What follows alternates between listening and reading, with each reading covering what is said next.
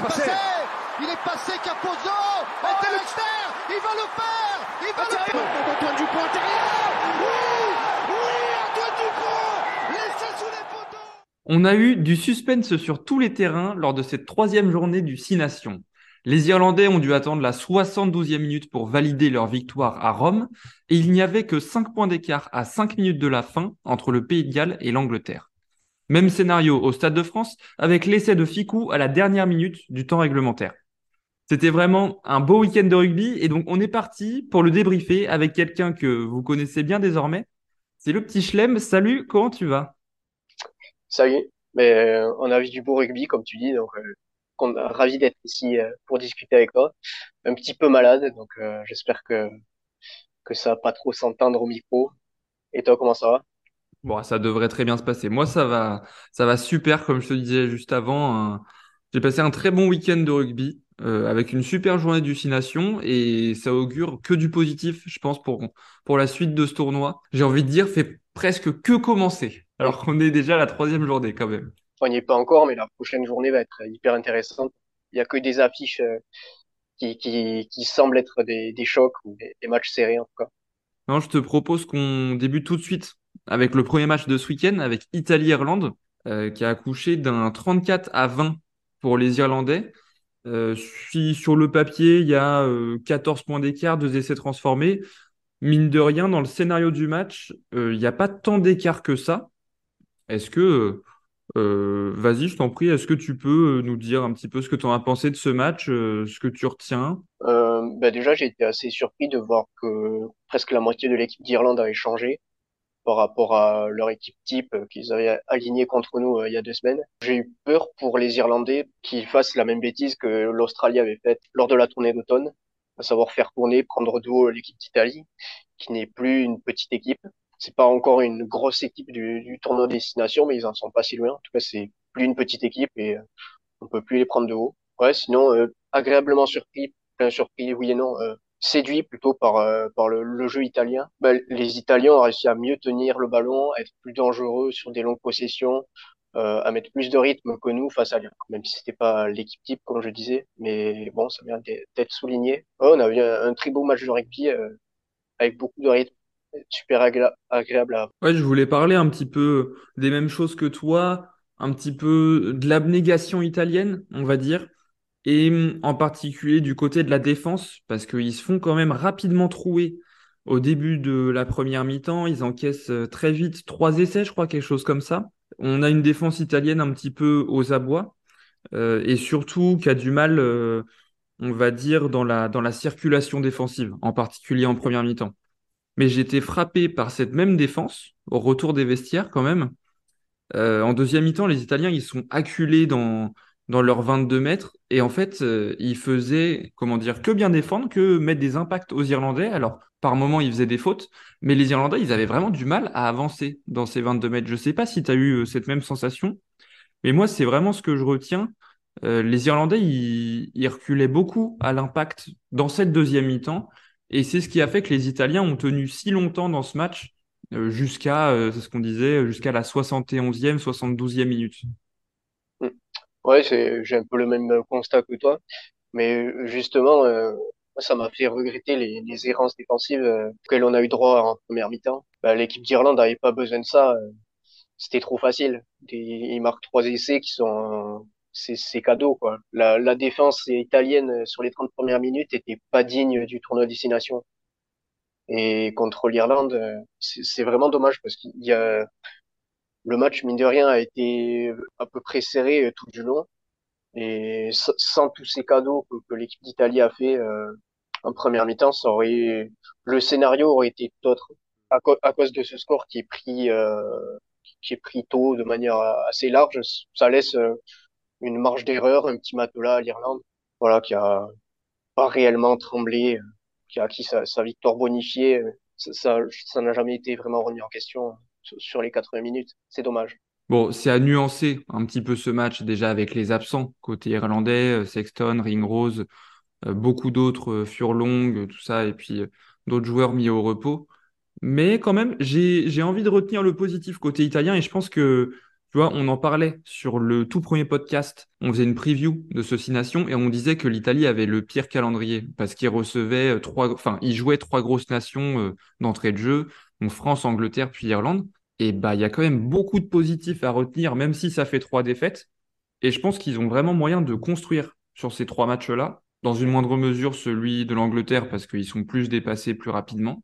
Ils peuvent aborder du bon pied les deux, derniers matchs de ce tournoi. Ouais, c'est vrai c'est dommage que le, leur match de référence soit le premier. C'est ça qui me laisse ce, petit goût de frustration, hein, parce qu'ils ont été clairement décevants à Twickenham contre peut-être, on verra bien la suite du tournoi, peut-être le plus faible des, trois adversaires euh, qu'ils ont rencontrés jusqu'ici, par rapport à la France et l'Irlande. Ils, ont fait ce match référence contre nous et ils n'ont pas réussi à le reproduire, hein, alors qu'on sentait qu'il y avait peut-être euh, peut-être un coup à jouer contre l'Angleterre sur le papier ou contre cette Irlande euh, qui, qui faisait tourner un peu. Oui, complètement. Qui est-ce que, qui est-ce que tu retiens sur cette rencontre? Ben, Je pensais au centre Menoncelo, qui a été vraiment hyper actif. Euh, il a fait beaucoup de différences balle en main. Il y a beaucoup de talent dans cette équipe. Même quand euh, Capozzo est, est très surveillé, euh, ça laisse des, des espaces aux autres. Et là, c'est ce, ce jeune joueur de 20 ans qu'on a vu s'illustrer, qui a été très dangereux pendant, pendant, pendant tout le match. Et ça confirme encore une fois que la nouvelle génération italienne est à prendre très au sérieux.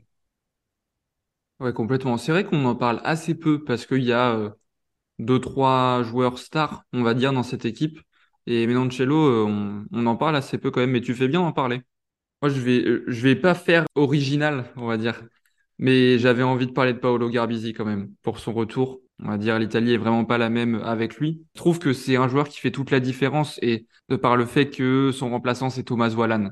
On voit vraiment la différence dans l'animation offensive de l'Italie on voit vraiment que euh, il est ultra important dans ce système-là. Il fait très souvent les bons choix pour décaler euh, ses ailiers ou son arrière euh, Capozzo. Enfin, combien de fois dans le match il crée des décalages? J'ai trouvé hyper intéressant et il, met souvent, comme je disais, ouais, Capozzo sur orbite ou, ses ailiers. Donc vraiment, je trouve Garbisi, j'étais obligé d'en parler, c'est assez évident, mais voilà, il fait vraiment un gros retour. Et je me demande ce que ça aurait donné, tu vois, le match euh, d'ouverture face à la France avec Garbisi. Je pense que c'est pas le même match. Ouais, clairement. Je suis pas loin de penser qu'on le perd ce match euh, avec Garbisi face à nous. Je crois que tu en avais parlé d'ailleurs. Euh, il me semble que j'avais dit ça déjà sur le débrief de la première journée. Et ouais, comme tu dis, c'est un ouvreur de, classe internationale, même au-delà de son animation offensive. C'est un joueur qui a un gros gabarit pour son poste il est costaud et euh, en défense, c'est une assurance euh, dans la zone du disque qui est ciblée par dans ce rugby moderne. Et euh, aussi, la grosse différence, c'est le jeu au pied, que ce soit dans le jeu, l'occupation du terrain, les, les, dégagements, les touches prouvées qui, qui, sont plus lointaines de, de 10 mètres par rapport à son remplaçant Thomas Wallan. Et face au perche, c'est pas le même taux de réussite non plus. C'est une différence énorme. Il amène beaucoup de sérénité en fait à cette équipe on le connaît bien maintenant, comme il joue à Montpellier dans le top 14, mais quand même, il m'a encore une fois euh, assez impressionné euh, samedi. Est-ce que toi, as, tu voulais faire le focus sur un autre joueur lors de ce match? Oui, après, juste un petit mot rapide sur euh, Canoné, le 8, qu'on a vu très actif aussi. même dans le, dans le début de match, où il a été rapidement mené au score, il a mis toujours son équipe dans l'avancée. Ouais, il a, il a une activité qui est incroyable face au pack irlandais, qui est peut-être le plus mobile de, de la planète. Lui, il était parfaitement au niveau hyper impressionnant. Il fait deux percées là euh, en première mi-temps assez rapidement, mais qui amène un essai. Et puis la deuxième, elle est mal négociée, il me semble. Mais non, mais il a pesé sur le match, non vraiment. On a eu ce match-là quand même très emballant entre l'Italie et l'Irlande, un peu euh, sur l'heure de, la digestion. On a eu un match en début de soirée, fin d'après-midi, là, à 18h au Principality Stadium, qui était un petit peu moins emballant. Le Pays de Galles-Angleterre, qui me donne la sensation d'être un petit peu un match de la peur. Je vais, je vais te laisser nous en parler. En tout cas, l'Angleterre s'en sort difficilement, 20 à 10. Ouais, match de la peur, euh, c'est peut-être un peu ça, entre une équipe anglaise qui se cherche encore, qui, est, qui se remet petit à petit sur les rails, euh, mais qui, qui pratique toujours un rugby euh, assez restrictif pour se rassurer. Et le Pays de Galles qui était en pleine crise, qui est en pleine crise et euh, d'autant plus cette semaine avec euh, la grève des joueurs et tout ce qui se passe dans la, la fédération galloise. Ouais, c'est le match le plus important pour les Gallois euh, quand ils accueillent l'Angleterre à Cardiff. au niveau de l'intensité, on était clairement un cran en dessous de, des deux autres matchs de, du week-end. C'était plus une, une guerre d'avant, euh, bataille d'occupation, moins de, de grandes envolées sur ce match-là. Pour rester poli, on va dire que c'était un match pour les, pour les puristes du rugby. ouais, ce qu'on dit quand on s'ennuie, ça. Ouais, clairement. J'ai noté quand même euh, un ou deux petits chiffres, assez bêtes, on va dire. Hein. Mais faut remonter à 2006 pour voir une année du Six Nations où il n'y a ni le Pays de Galles ni l'Angleterre sur le podium à la fin du tournoi. Et ces deux équipes, donc le Pays de Galles et l'Angleterre, ils ont quand même gagné 5 des 7 derniers tournois. J'ai pas forcément été très surpris en voyant ces stats parce que c'est des cadors européens, tout simplement. C'est des, c'est des cadors, ils pèsent toujours euh, sur ce tournoi. Euh, ils ont souvent les meilleures équipes, souvent les meilleurs joueurs. Voilà, le Pays de Galles et l'Angleterre, on est habitué à les voir euh, se battre pour le haut de tableau. Mais moi, j'ai vraiment été marqué, comme on disait, match de la peur. J'ai été marqué de voir un match entre le Pays de Galles et l'Angleterre où j'avais la sensation que c'était vraiment un match de bas de tableau, où chaque équipe attendait que l'autre fasse une erreur. Et ça jouait énormément, énormément au pied. Et je dirais pas que l'Angleterre a été meilleure, je dirais juste que les Anglais, ils ont été moins mauvais, en vrai. Hmm. Ouais, c'est un peu ça. D'un côté, on a les Gallois, c'était peut-être leur meilleur match de jusqu'ici, sans doute, ouais. Je pense que c'est leur meilleur match du tournoi pour l'instant. Ouais, ils, avaient une équipe où ils ont ils ont mixé, euh, ils ont changé trois fois l'équipe un petit peu euh, depuis ce début de tournoi, euh, en mettant avec parcimonie des jeunes, euh, en, en, faisant comprendre aux, aux, anciennes gloires que euh, elles sont plus indéboulonnables. Et là, encore une fois, ils avaient une composition d'équipe qui était qui était mixte euh, du point de vue des générations. Ils ont rivalisé dans le combat physique euh, d'avant. Ils ont été dominés, mais pas écrasés, comme on a pu voir l'Italie être écrasée par le pack anglais il y a deux semaines. Ouais, c'était surtout à l'orgueil j'ai pas la sensation que les Gallois pouvaient faire beaucoup mieux. En revanche, les Anglais ne, ne voulaient pas proposer plus. Euh, c'est dans ce rugby-là qui, qui sont les meilleurs, c'est dans ce rugby-là qui, qui, qui se rassure le mieux aussi, en tout cas en 2023. C'est ce qui explique euh, ce match ouais, très, assez moyen. Ouais, mais alors pourtant, j'ai été surpris parce que c'est vrai que, comme on le dit là, là, on a eu un match entre deux équipes en plein doute. Et je pensais, moi naïvement certainement, mais je pensais que les Anglais s'étaient rassurés contre les Italiens euh, il y a deux semaines. Ils n'avaient pas non plus envoyé un jeu trop restrictif. Je veux dire, ils, avaient quand même marqué euh, euh, des essais, ils avaient empoché le bonus, ils avaient été dominants, surtout devant. Je pensais qu'ils s'étaient assez rassurés. Mais bon, c'est c'est pas en un match qu'on efface tous les doutes, apparemment. En tout cas, ça, ça nous l'a prouvé. Ouais, après, contre l'Italie, quasiment tous leurs essais viennent de, de la conquête, de, de pénétrants, c'est des pick and go euh, à, 5 mètres où ils pilotent la ligne. Ouais, ils se sont rassurés devant. Ils avaient déjà ce gros pack l'an dernier, mais qui n'était pas soudé et qui était friable. Là, ils ont un pack conquérant. C'est en, en, en, ça qu'ils se sont rassurés. C'est compliqué de, de, créer une animation offensive à partir de, de pas grand-chose, surtout quand le, le joueur le plus créatif derrière est, est sur le banc et il joue 15 secondes.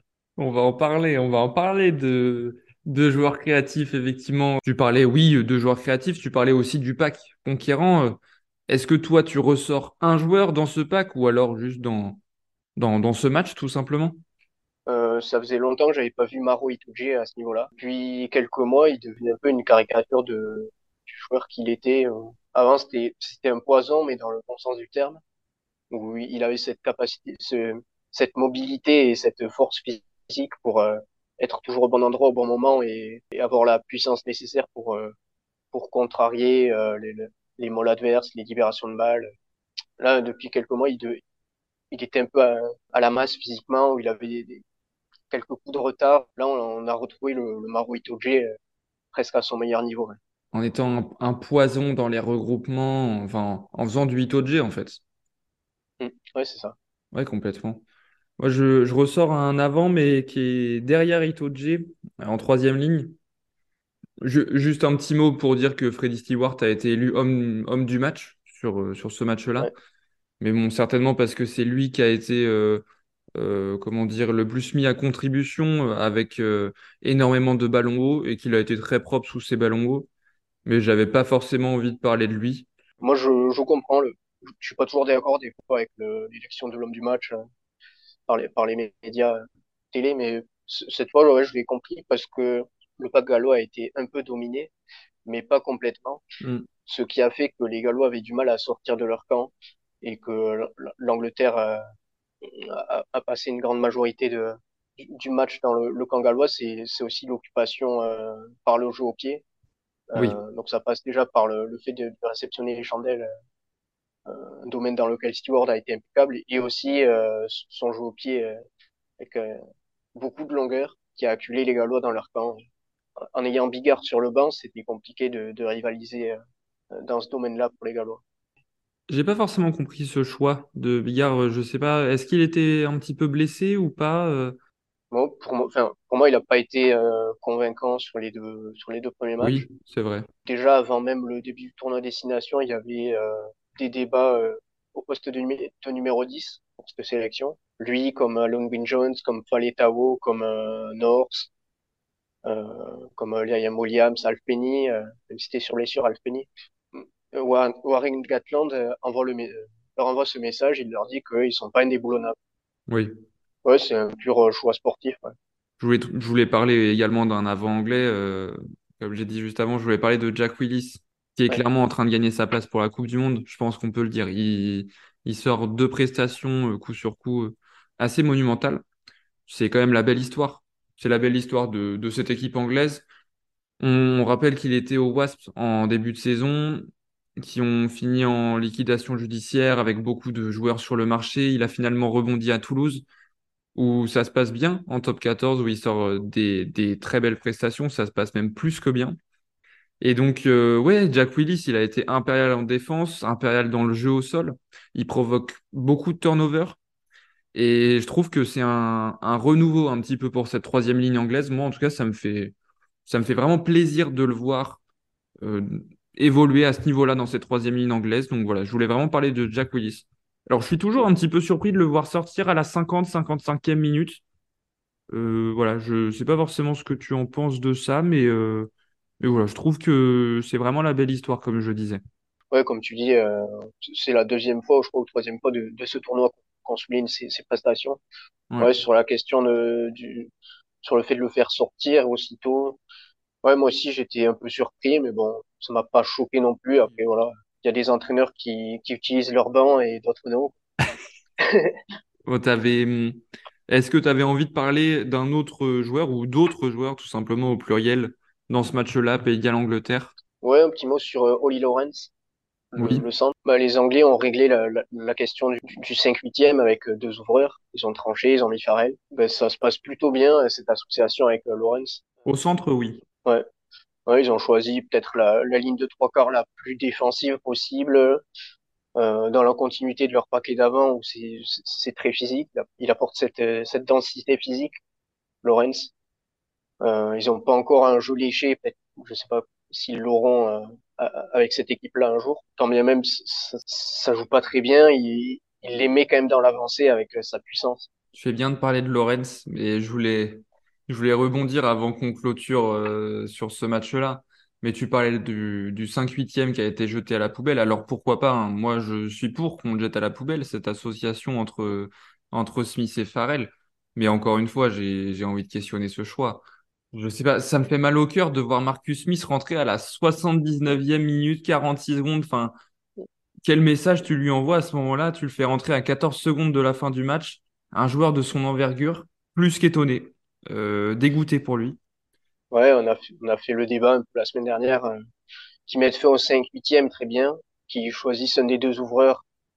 On n'était pas forcément convaincus que c'était le bon, euh, à court terme peut-être, et à moyen et long terme, euh, non. Euh, mais bon, ils ont le mérite d'avoir fait le choix. Mais quant à Marcus Smith sur le banc, euh, c'est ouais, c'est dommage de ne pas lui donner le rôle que dans lequel Jalibert brille euh, actuellement. Euh, C'est ça. Je le fais rentrer euh, 10, 20 minutes euh, face à des défenses fatiguées. Ça peut être euh, une arme absolue. ouais.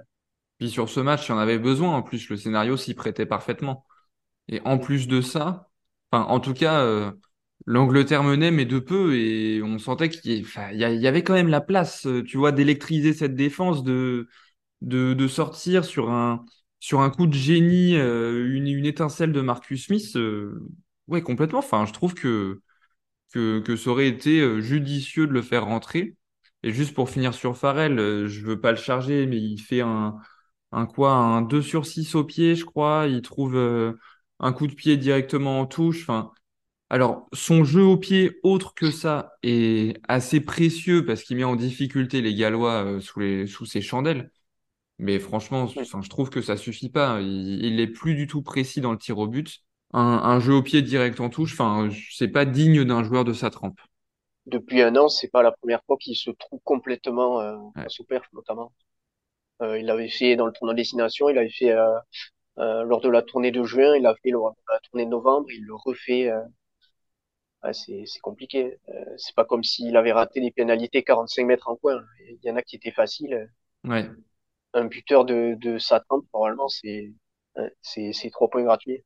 Je voulais, je voulais un petit peu parler de ça parce que ça me démangeait vraiment d'en parler encore une fois, même si oui, on en a parlé effectivement déjà dans, dans des épisodes précédents. On va pouvoir attaquer le gros morceau, le gros morceau donc qui se jouait au Stade de France dimanche.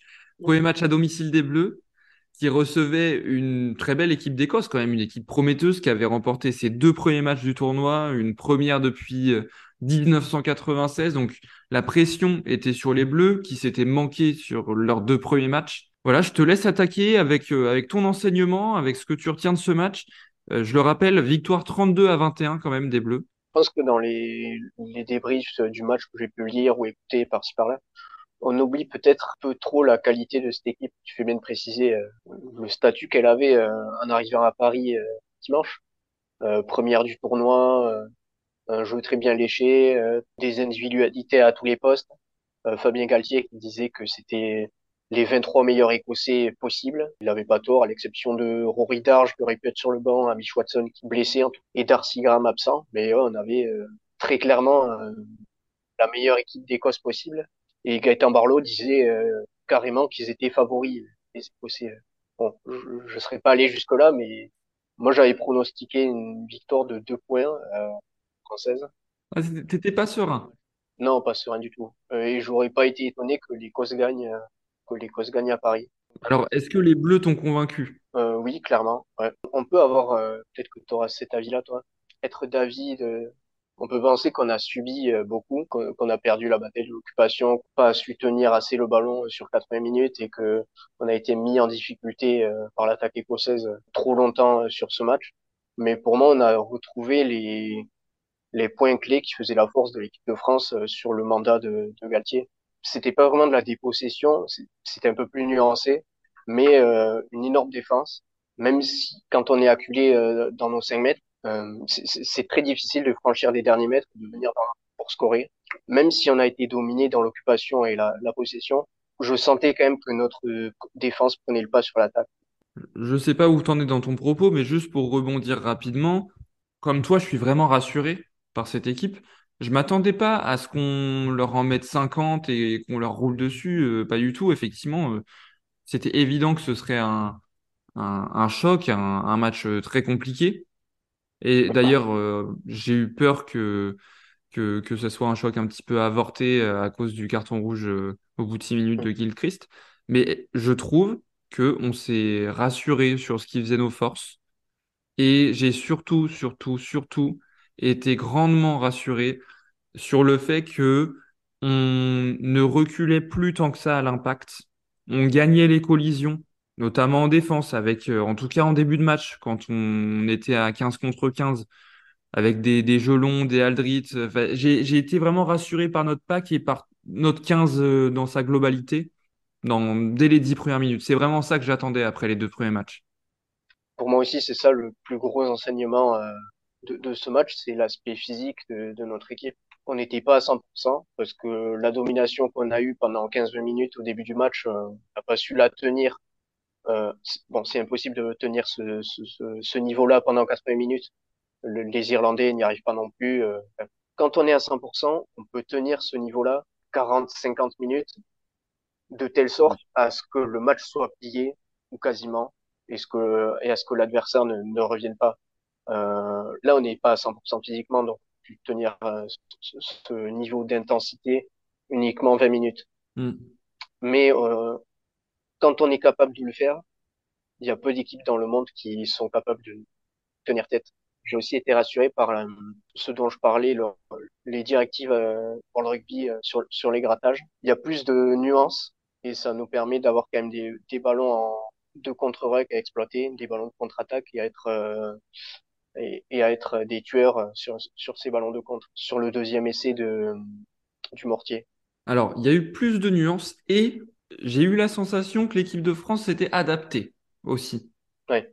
Alors, il y a eu plus de nuances parce qu'on a vu sur les autres matchs que ça bataillait plus dans les rucks, qu'il y a eu plus de turnover, de grattage, de contest, beaucoup de la part de l'Irlande face à l'Italie. On a vu aussi que le pays à l'Angleterre était euh, une belle bataille de ruck. Mais je voulais parler de ça aussi, notre adaptation dans le jeu au sol, tu fais bien d'en parler, parce que la plupart des rucks, on n'y va pas, on met pas les mains, et ils ont été assez intelligents là-dessus. Mais malgré ça, on récupère quand même trois ballons euh, dans ces phases de jeu-là, dans, dans le jeu au sol, tout simplement. Euh, Il y a un contre-ruck en début de match sur un, sur un très bon coup de pied de Thomas Ramos, là où euh, il y a Moefana, Penaud et un autre joueur qui, qui mettent la pression, qui font un super contre-ruck. Et il y a. Dupont et Tao Fifenois après en toute fin de match qui récupèrent un ballon très précieux. Donc quand même trois récupérations, trois turnovers provoqués sur cette phase de jeu-là, c'est c'est pas négligeable.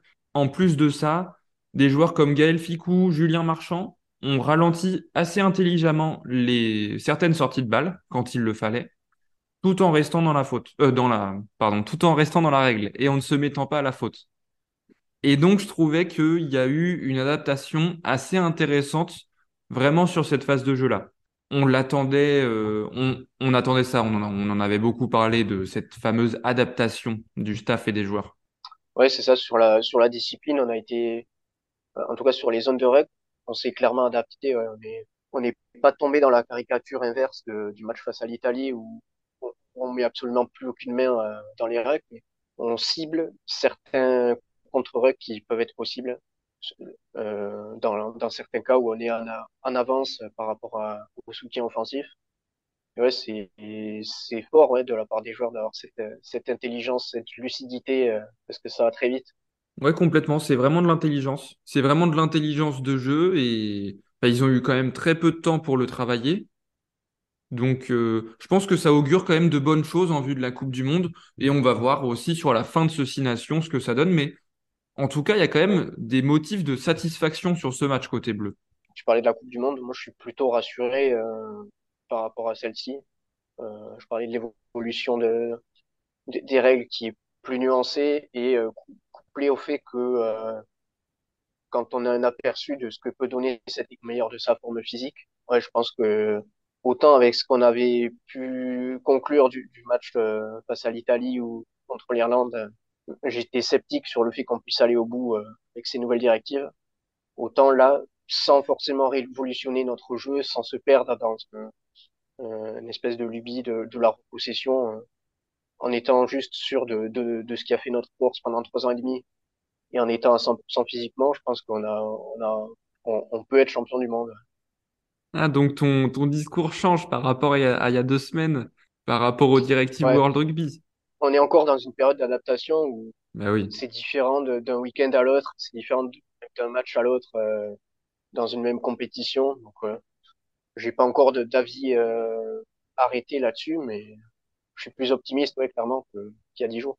Bon, je pense que, enfin, on espère que, que ça ira encore plus vers le positif, ces histoires. Est-ce que toi, tu avais un autre enseignement à nous partager sur ce match? On, on a beaucoup dit que les Bleus nous avaient rassurés. Est-ce que toi, tu as un autre point à aborder ou pas?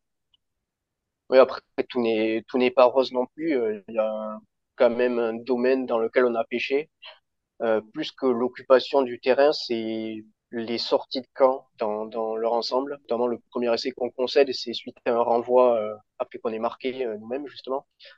Euh, on fait un en avant, euh, on se fait pénaliser dans un ruck.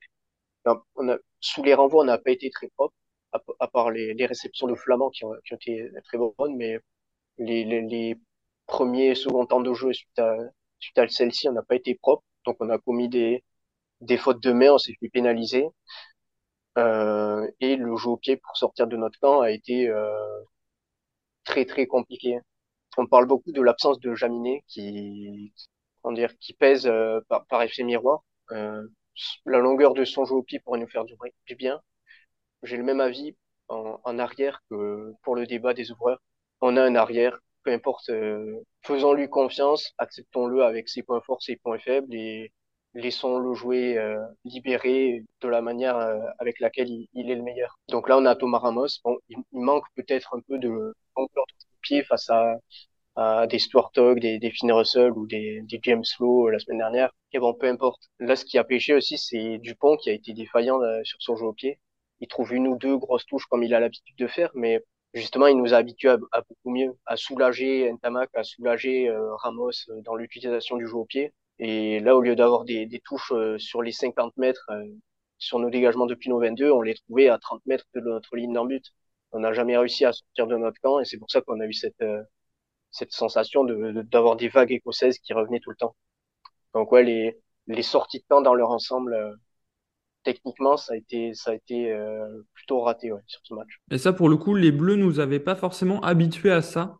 Je me souviens surtout à Rome, en Italie, où vraiment j'avais eu cette sensation-là que Dupont était très, très, très, très fort sur ses sorties de camp et, comme tu l'as dit, où il trouvait toujours des touches à 50 mètres et où il nous, il nous donnait beaucoup d'air sur les renvois, au contraire des Italiens à l'époque. Donc je suis pas forcément inquiet sur cette phase de jeu là, c'est une phase de jeu qui se travaille et sur les matchs précédents, les Bleus nous avaient plutôt rassurés, en tout cas euh, je trouvais sur cette phase de jeu. Mais tu fais bien d'en parler quand même parce que c'est une des raisons qui font que euh, ce 15 de France s'est mis un petit peu en difficulté quand même par moment. Ouais, c'est un petit problème parce que on, on, a vu là que quand Dupont est défaillant, ouais. sur euh, l'utilisation de, de, son jeu au pied. C'est compliqué de trouver euh, un autre trois quarts, euh, le soutenir et nous soulager. Ouais, complètement. Complètement. Et puis tu parlais de décharger Ntamak et décharger Ramos, mais je pense que c'est l'inverse. Tu vois, si, si Ntamak pouvait décharger un petit peu de temps en temps Dupont de, de, cette, bah, de cette charge, justement, de cette responsabilité-là, du jeu au pied, du coup de pied de dégagement, je pense que ça serait que bénéfique pour les Bleus. Après, bon, ils n'ont pas forcément les mêmes coups de pied, mais Ntamak a la capacité de trouver des bonnes touches aussi en dégagement. Ouais, je sais pas, je suis... c'est difficile parce qu'il manque quand même un peu de longueur, donc euh, ouais. je sais pas si ça, oui, ça soulagerait Dupont, mais est-ce que ça nous donnerait de l'air d'un touche à, à l'intérieur de nos 40 mètres? Voilà, faut faire. Euh, on a une équipe qui, qui est construite ainsi et il faut, faut composer avec. Peut-être que euh, j'ai entendu cet avis qui était intéressant peut-être qu'il faudrait euh, adapter la, moduler la composition de l'équipe. C'est un peu ce qui a fait notre force euh, lors du, tour, du Grand Chelem l'année dernière.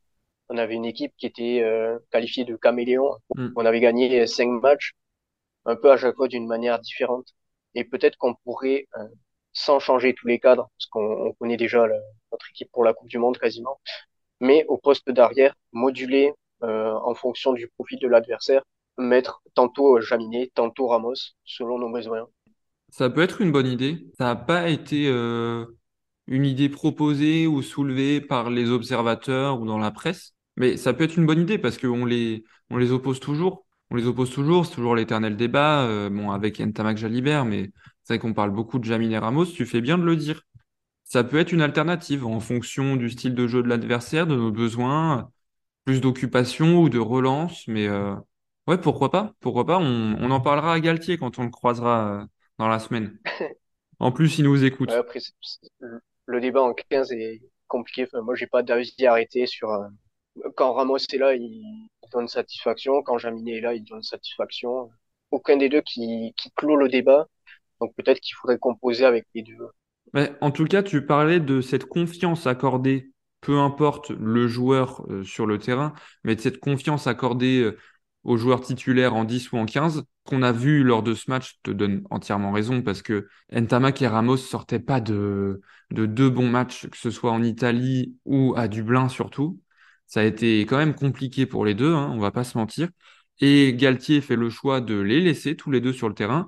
Et là, quand même, ils ont donné pleine satisfaction lors de ce match, là, au Stade de France, face à l'Écosse. Ils sont auteurs tous les deux euh, d'une prestation quand même euh, très sérieuse, quoi.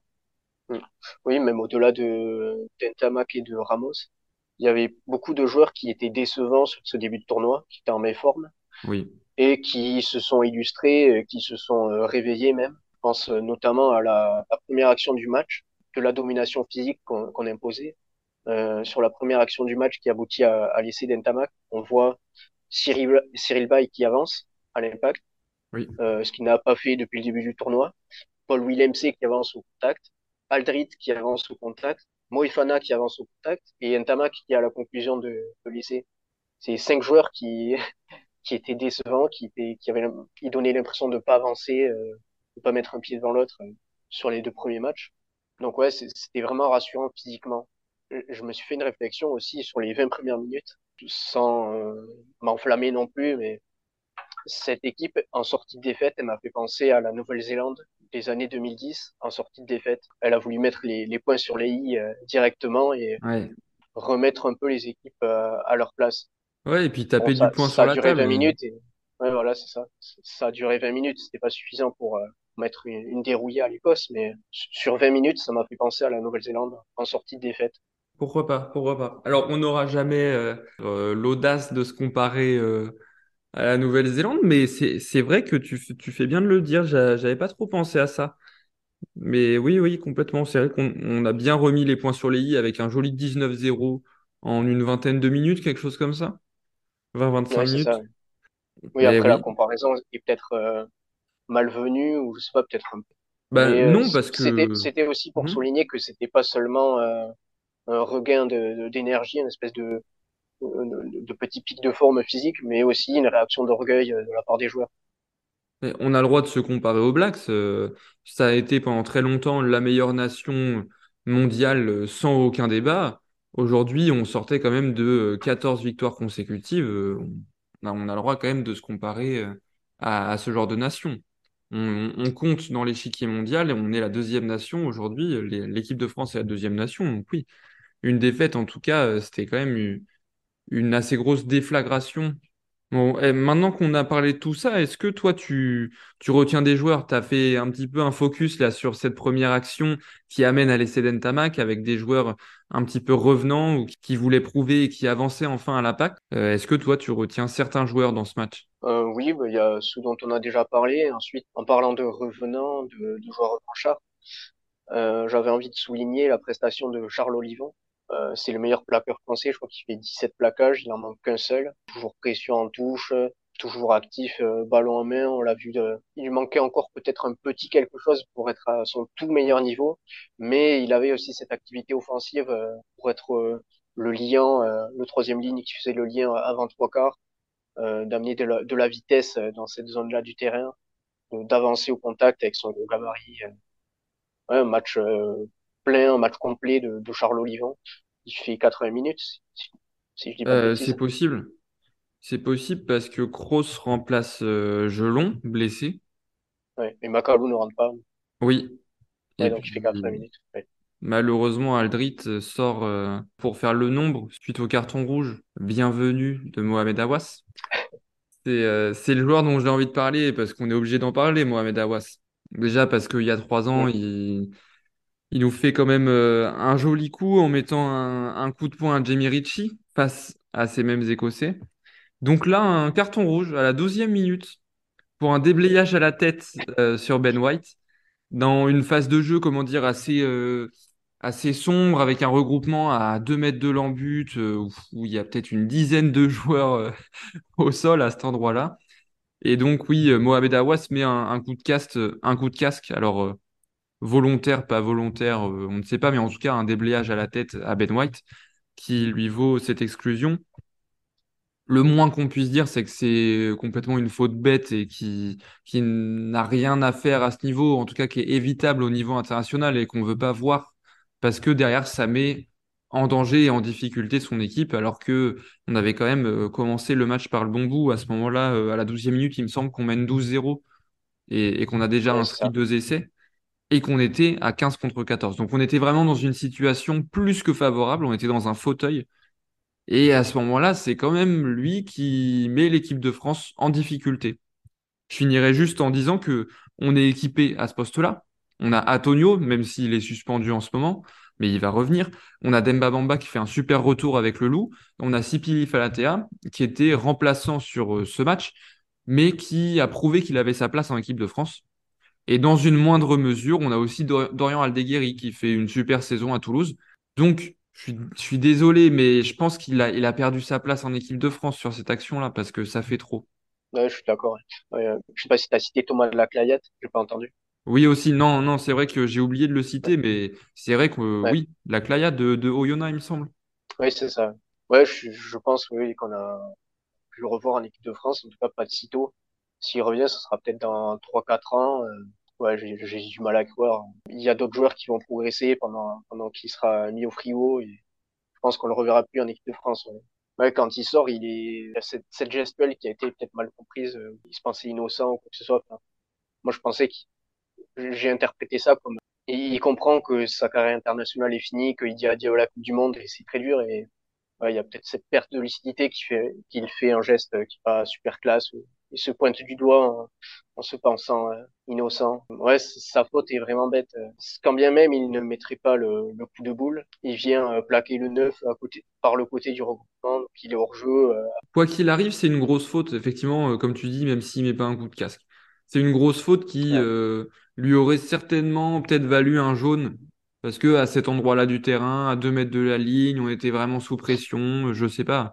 Après, par arbitre, on ne sait pas, mais euh, puis on ne saura jamais. Mais c'est vrai que c'est une faute vraiment dommageable. Donc, je voulais en parler, même si c'est un focus sur un joueur et que c'est un focus un petit peu négatif, mais euh, on, était obligé d'aborder ce sujet-là. Oui, forcément. Je sais pas quel est ton avis sur Palatea. Moi, j'ai trouvé qu'il fait une bonne entrée. Il a été, il a été actif d'entrée, euh, porter le ballon, faire des, des petites passes dans le dos comme, comme Antonio peut le faire sur les phases offensives. Il s'est peut-être euh, un peu cramé parce que c'était un joueur qui était programmé pour jouer euh, 20-30 minutes. Ouais. Soit c'est ça qui fait qu'il a un petit coup de mou euh, au temps, soit c'est aussi parce que l'équipe de France a un passage à vide euh, physiquement. Il en fait partie naturellement comme le reste de l'équipe. Et j'ai trouvé dur le fait qu'on pointe cette période-là où il a été dominé en mêlée, notamment il sanctionné deux fois à 5 mètres de sa ligne. J'ai trouvé difficile de, de, le pointer du doigt à lui à 7 contre 8 en mêlée. Euh, il avait 50 minutes dans les, dans les jambes à ce moment-là. Moi, j'ai été satisfait de, l'entrée de Palatea. Pour euh, un pilier à qui, euh, bah, qui était programmé, comme tu l'as dit, pour jouer 20-30 minutes et qui au final se retrouve propulsé et en joue quasiment 70, oui, c'est très compliqué de lui jeter la pierre. Et je trouve qu'il fait plutôt une bonne rentrée. Alors, les 15 bleus font 25-30 premières minutes flamboyantes et on les trouve tous excellents. Et après, baisse de régime. Donc oui, ils ont tous baissé en régime. Je trouve qu'il n'y en a pas un qui a vraiment euh, surnagé, à part peut-être Ficou. Mais euh, oui, je te rejoins sur Falatea.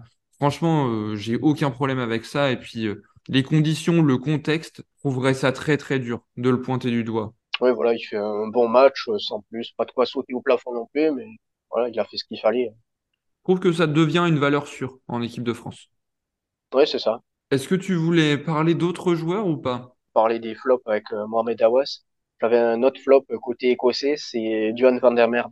Ah oui. L'ailier, euh, c'était peut-être le meilleur ailier du tournoi euh, cette année-là jusqu'ici avec James Lowe sans doute, et ben, il a été muselé complètement. Euh, il y a Jolonge qui, qui se sacrifie pour empêcher euh, un essai. On a retrouvé un peu cette rush défense qui coupait les, les extérieurs et il a été très peu servi. Il, a, nous a pas mis en danger plus que ça, bon, à part dans son rôle de finisseur sur quelques actions où il parvient à le, à le pousser en touche in extremis. Il a perdu son, son duel face à Damien Penaud. Oui, oui, c'est vrai qu'il a été beaucoup plus discret que sur ses deux premiers matchs. Euh, la presse a sorti les stats où il avait 20 défenseurs battus quand même en deux matchs, euh, des choses exceptionnelles. Oui, il a été clairement plus discret. On a plus vu euh, son alter ego, on va dire, à l'autre aile, Kyle Stein, qui a été un petit peu plus remant, mais voilà, sans plus, on va dire. Mais tu fais bien de parler de Van der qui est directement lié. Peut-être la très mauvaise nouvelle de ce match. C'est Anthony Gelon qui se blesse en, en le plaquant, en l'empêchant d'aller marquer un essai en coin. Et c'est triste parce que Galtier en parle du coup en conférence de presse derrière. L'info sort et on apprend qu'il y a une suspicion de ligament croisé pour Anthony Jolon. Euh, peut-être une absence de six mois. Ça peut vouloir dire absence à la Coupe du Monde? Ouais, si, si c'est une rupture des ligaments croisés, il y a, y a 90% de chances qu'on ne le voit pas à la Coupe du Monde. Quand bien même il reviendrait, il y a toute la phase de réathlétisation, de Ouais. retrouver son niveau. euh, ça voudrait dire qu'il louperait la, la préparation physique l'été. Ouais, ça me paraît trop juste. Pas encore officiel, mais j'espère vraiment que c'est pas ça. Ouais, c'est, c'est une grosse perte. Il y a deux ans, euh, François Cross était titulaire et il y avait aucun débat. Aujourd'hui, euh, Anthony Jolonge était titulaire et c'était à François Cross de prouver le, qu'il, qu'il pouvait retrouver son meilleur niveau. Et tant que, François Cross ne l'avait pas encore fait, euh, Anthony Jolonge était euh, titulaire avec le numéro 6. Oui, et puis il n'était pas titulaire par défaut parce que Ah oui, Euh, clairement. je pense que tu seras d'accord avec moi, c'est un des deux, trois meilleurs Français sur euh, ce début de tournoi avec euh, Flamand. Il s'envoie au Ouais. plaquage, il s'envoie en défense. On, on le voit sur chaque action, sur tous les matchs. Il se relève à une vitesse folle. Il est présent en attaque. On l'a vu, euh, on l'a vu faire un super relais sur, la, sur les sept penaux euh, en Irlande. Enfin, Gelon, oui, est un incontournable de ce 15 de France euh, dans ce début de tournoi. En tout cas, était, parce qu'il va falloir apprendre à faire sans lui. On espère que ça sera une rupture des ligaments euh, à la Jonathan Danty, qui, qui est prévu d'être absent trois mois et qui en fait il revient deux mois plus tard euh, à- avec La Rochelle. Donc voilà, on croise les doigts pour lui, mais pff, ça, ça peut être la très mauvaise nouvelle du week-end. Là, encore une fois, euh, il était parti sur les bases pour faire un, un match monstrueux. Oui. On parlait d'Olivon meilleur plaqueur. Anthony Joulon doit jouer quelque chose comme euh, 20 minutes. Ouais. J'ai l'impression qu'en qu'en 20 minutes, il, a 10 ou 15 plaquages. Non, mais c'est aberrant, c'est incroyable. Enfin, il avait du coup une, une, une activité sur le terrain qui est. Mais en plus, quand tu le vois faire, tu te dis c'est pas possible, il va se blesser en fait. Et c'est terrible parce que ça arrive. Est-ce que tu voulais mettre euh, un focus? On, on, on a parlé déjà de beaucoup de joueurs, de beaucoup de joueurs dans ce match. euh, tout ce qu'on peut dire déjà, c'est que Gaël Ficou a été élu homme du match quand même. Ouais. Euh, celui qui marque euh, l'essai à la 79e, l'essai du bonus, l'essai qui nous permet d'assurer la victoire. Voilà. Je sais pas si tu avais quelque chose à rajouter sur ce, sur ce dernier match du week-end. Euh, Gaël Ficou, bon après tout le monde a, a salué sa performance. Je pense que les gens étaient assez unanimes. Et... Ouais, sinon, je réfléchis. Ah, je suis étonné que tu t'aies pas dit encore un mot sur Pina Russell. Écoute, j'essaie de me tenir. Je vais pas en parler à tous les épisodes. J'attends la semaine prochaine patiemment. Vas-y, Ouais. je t'en prie, fais-le pour moi. Allez, je me lance. Ben, il avait fait un match kata, euh, premier du tournoi. Il fait un match magnifique euh, il y a deux semaines pour la, la deuxième journée. Et là, il fait un match euh, Finn Russell. il a enchaîné le, le, le magnifique et, et les, les bourdes. Le danger vient toujours autour de lui euh, quand t'es écossais. Je pense à cette feinte de passe là où on se dit c'est pas possible, c'est- il pas nous battre le- peut-être la meilleure défense du monde sur une feinte de passe comme ça toute simple.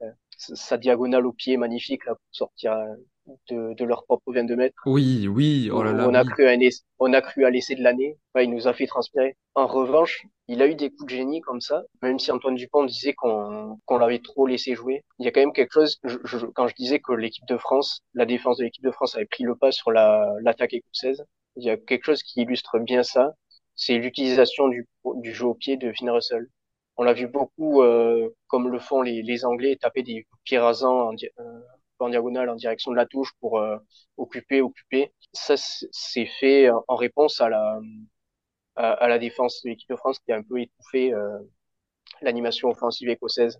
Ça m'a fait penser à ce que faisait Dan Bigard quand on gagne à Cardiff la semaine, la- l'année dernière, où euh, ouais, les Gallois étaient sans solution dans leur, dans leur jeu et s'en remettaient toujours au jeu au pied, avec beaucoup d'efficacité, où c'était un peu euh, une pièce lancée en l'air et on, on serrait les fesses sous les chandelles. Finn Russell m'a fait penser un peu à, à Dan Bigard dans son utilisation du jeu au pied, avec la magie en plus, euh, balle en main. Je te remercie d'avoir parlé de Finn Russell pour moi. Mais euh, c'est vrai, je rebondis juste rapidement. C'est vrai, euh, cette histoire de jeu au pied, c'est. Il y a différentes utilisations du jeu au pied, on va dire. Il y a le jeu au pied qui met vraiment l'équipe adverse sous pression, l'équipe qui, dé- qui défend euh, sous pression et qui l'accule dans son camp et qui occupe. Et, et, et voilà. Et il y a le jeu au pied aussi où, où en fait c'est un aveu d'im- d'impuissance. Quand ton équipe recule, recule sur un, deux, trois impacts, une, deux, trois phases de jeu. Il y a des jeux au pied où on balance une grande chandelle et puis on prie pour que ça nous tombe dans les bras euh, 15 mètres plus loin, quoi. Mais oui, Finn Russell euh, a alterné le bon et le moins bon, mais euh, a quand même encore une fois prouvé qu'il était indispensable pour cette équipe et, Ouais, et il nous a régalé quand même. Et puis il offre un essai à Thomas Ramos, donc euh, c'est toujours chouette. Mm. Ouais, on essaie une passe décisive. Euh, écoute, je crois qu'on a fait un petit peu le tour là. On a été très complet sur l'équipe de France. Ouais, on je pense a, aussi. hein. ouais, on a été très complet sur l'équipe de France. On a euh, nos amis irlandais et anglais. Je peux déjà vous remercier de nous avoir écoutés. Si cet épisode euh, vous a plu, n'hésitez pas à lui donner la note de 5 étoiles et à vous abonner. Euh, merci, le petit Chlem, d'avoir été avec moi. C'était vraiment un plaisir de t'avoir aujourd'hui. Ben, merci à toi, merci de m'avoir invité. Et euh, on attend avec impatience la, la prochaine journée pour se retrouver. Et J'espère que je serai pas malade euh, dans deux semaines. T'as été très costaud, t'es très, très costaud, tel, euh, tel Anthony Gelon qui, qui résiste à la douleur. Et pour finir, voilà, je vous rappelle d'aller suivre quand même Rap Sport et le petit Chlem sur, sur les réseaux sociaux. Allez, merci encore une fois de nous avoir écoutés et salut, salut tout le monde. Salut!